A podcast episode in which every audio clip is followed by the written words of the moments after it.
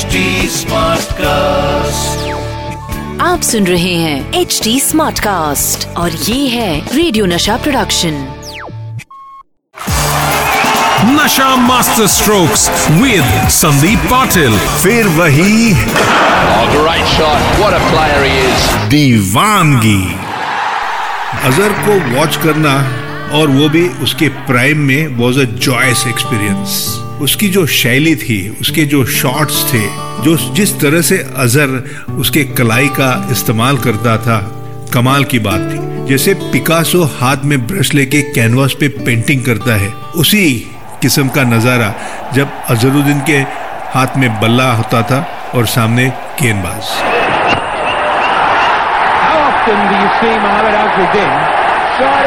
centuries in the history of the game?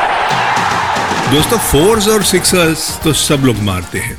मेरे छोटे और लंबे करियर में भी मैंने क्लब क्रिकेट से लेके टेस्ट मैच में भी काफ़ी सिक्सर्स मारे हैं। लेकिन कुछ सिक्सर्स ऐसे थे जो मैं आज तक भुला नहीं पा रहा हूँ। आज मैं आपको उन्हीं सिक्सर्स के बारे में कुछ बातें बताने वाला हूँ। मुझे याद है साल 1979 बम्बई का रणजी ट्रॉफी मैच सौराष्ट्र के खिलाफ बम्बई के वानखेड़े स्टेडियम पे हो रहा था।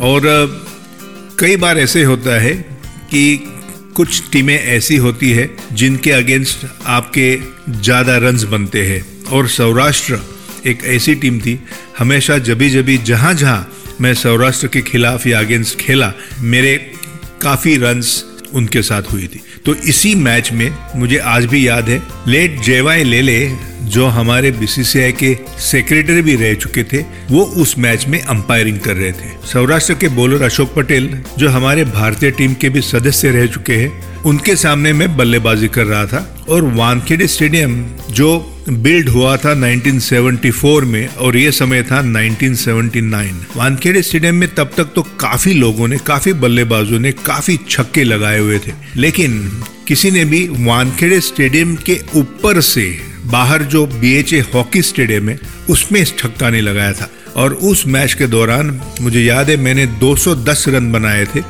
लेकिन एक छक्का अशोक पटेल के गेंद के ऊपर मैंने ऐसे लगाया, जो वानखेड़े स्टेडियम का रूफ जो छप्पर होता है, उस छप्पर से ऊपर जाके बीएचए स्टेडियम, जो वानखेड़े से बाहर है, वहाँ जाके गिरा And that's six. That's a huge hit. और मैं भी यू नो हैरान हो गया कि ये क्या हो गया? ये मेरे हाथ में बैट है या जादू की छड़ी? क्योंकि मेरे ज़िंदगी में इतना लंबा छक्का मैंने पहली बार लगाया था। 1979 का सीज़न मेरे लिए बहुत ही खास रहा, क्योंकि उसी 1979 में मेरा भारतीय क्रिकेट के टीम में चयन हुआ था। और वजह थी बम्बई की टाइम शील्ड, जो मुंबई क्रिकेट एसोसिएशन की सबसे बेहतरीन टूर्नामेंट हुआ करती थी। आज भी वो टूर्नामेंट होती है। और उस टूर्नामेंट में भारत के सारे दिग्गज खिलाड़ी आके खेला करते थे। चाहे अशोक मंकड़ हो चाहे एकनाथ सोलकर हो अबिद अली हो बिशन सिंह बेदी हो जी आर विश्वनाथ हो इतनी बड़ी बड़ी हस्तियाँ ब्रिजेश पटेल हो अ, सारे उस टूर्नामेंट में खेला करते थे और एक मौका निकल आता था हमारे जैसे नौजवान खिलाड़ियों को उनके सामने अपना प्रदर्शन दिखाने का। तो वही टाइम शील्ड की मैच शुरू थी पारसी जिमखाना में। जहाँ पे मैं टाटा की तरफ़ खेल रहा था और सामने टीम थी टाटा इलेक्ट्रिक्स। उस मैच में मैंने दो सौ चौरासी रन बनाए थे और दो सौ चौरासी रन में मेरे 26 छक्के और 24 चौके थे।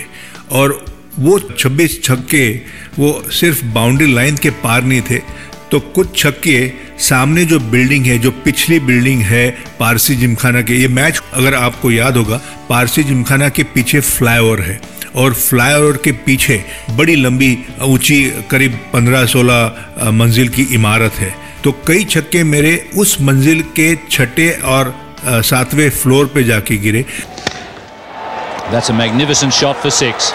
Or was it Sandeep Patel? कुछ छक्के जो चंदनवाड़ी जो स्मशान भूमि है उसमें गए Oh, that's gone out of here. That's been caught from outside the off stump over mid wicket for six.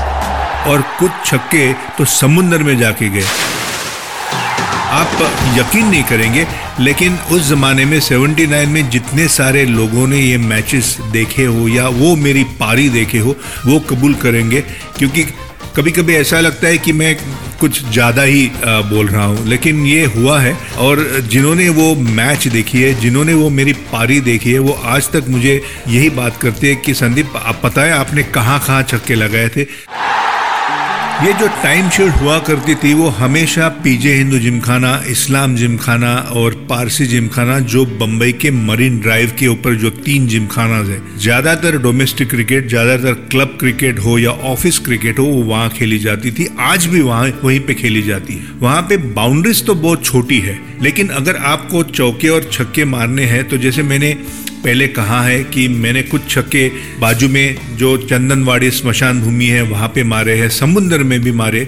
लेकिन छक्का मारना एक बात और छक्के लगाने के बाद किसी को इंजरी होना है दूसरी बात होती है। तो हमेशा जब ये पीजे हिंदू जिमखाना और इस्लाम जिमखाना पे हमारे टाइम शेड की मैच हुआ करती थी या क्लब क्रिकेट की मैच हुआ करती थी, मेरे काफ़ी छक्के मरीन ड्राइव पे जाने वाली सारी जो गाड़ियाँ होती, उनके ऊपर जाके गिरते थे और शीशा टूटता था गाड़ी रुक जाती थी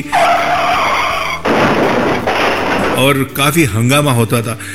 एक तरफ़ तो अच्छा लगता था कि मैंने छक्का लगाया, लेकिन दूसरी तरफ़ ये जब ऐसी घटना होती थी, मुझे बहुत दुख हुआ करता था और काफ़ी झगड़े भी मेरे हुए हैं और मैं उनको कहता था मैं क्या करूँ? उस समय पे जब ऐसी घटना होती थी तो कोई कुछ कर नहीं सकता था। ना हम खिलाड़ी कर सकते थे, ना देखने वाले या जो गाड़ी चलाते थे, वो कुछ कर नहीं सकते थे। लेकिन मुझे आज भी बड़ा दुख होता है कि जिनके जिनके शीशे टूटे हैं मेरे छक्कों की वजह से मैं उनके आज इस उम्र में भी माफ़ी मांगना चाहता हूँ।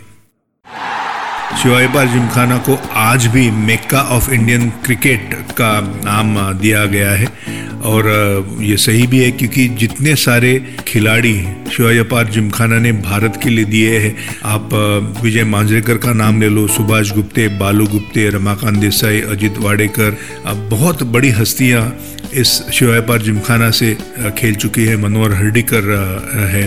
और, मेरे पिताजी, मिस्टर एम एस पाटिल 28 साल उस शिवापर जिमखाना के कप्तान हुआ करते थे और बहुत मशहूर थे, मेरे से बहुत अच्छी बल्लेबाजी और मेरे से भी ज़्यादा चौके और छक्के लगाने में बहुत माहिर थे मेरे पिताजी।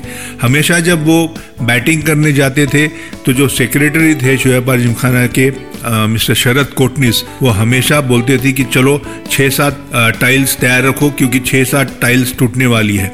लेकिन जितना क्रिकेट मैच शोएब जिमखाना के विकेट के ऊपर खेला। मैंने एक भी कॉल या एक भी टाइल तोड़ी नहीं, क्योंकि मेरे छक्के शोएब जिमखाना पे नहीं, बल्कि शिवाजी पार्क जिमखाना उसके पीछे वाला रास्ता और उसके पीछे वाली जो बिल्डिंग्स है, उस बिल्डिंग में जाया करते थे। तो मैं ये हमेशा कहता था मेरे पिताजी को कि आप तो जिमखाने की टाइल तोड़ रहे थे, मैं तो सामने वाली बिल्डिंग के शीशे तोड़ रहा हूँ।